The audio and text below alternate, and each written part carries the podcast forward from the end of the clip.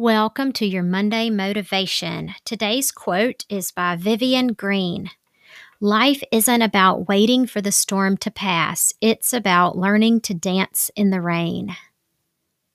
When my kids were little, I could not wait for them to get bigger. I was not a fan of the baby stage, definitely not the infant stage. I was really also not a fan of the toddler stage.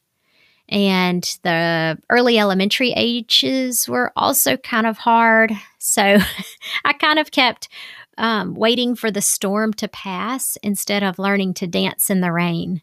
So now that my kids are, you know, older elementary, third grade, and Eli's middle school, I think I'm finally learning to dance in the rain. So, how will you dance this week? Will you learn to dance in the rain, or will you just think of it more as a storm and wait for it to pass? It's your choice.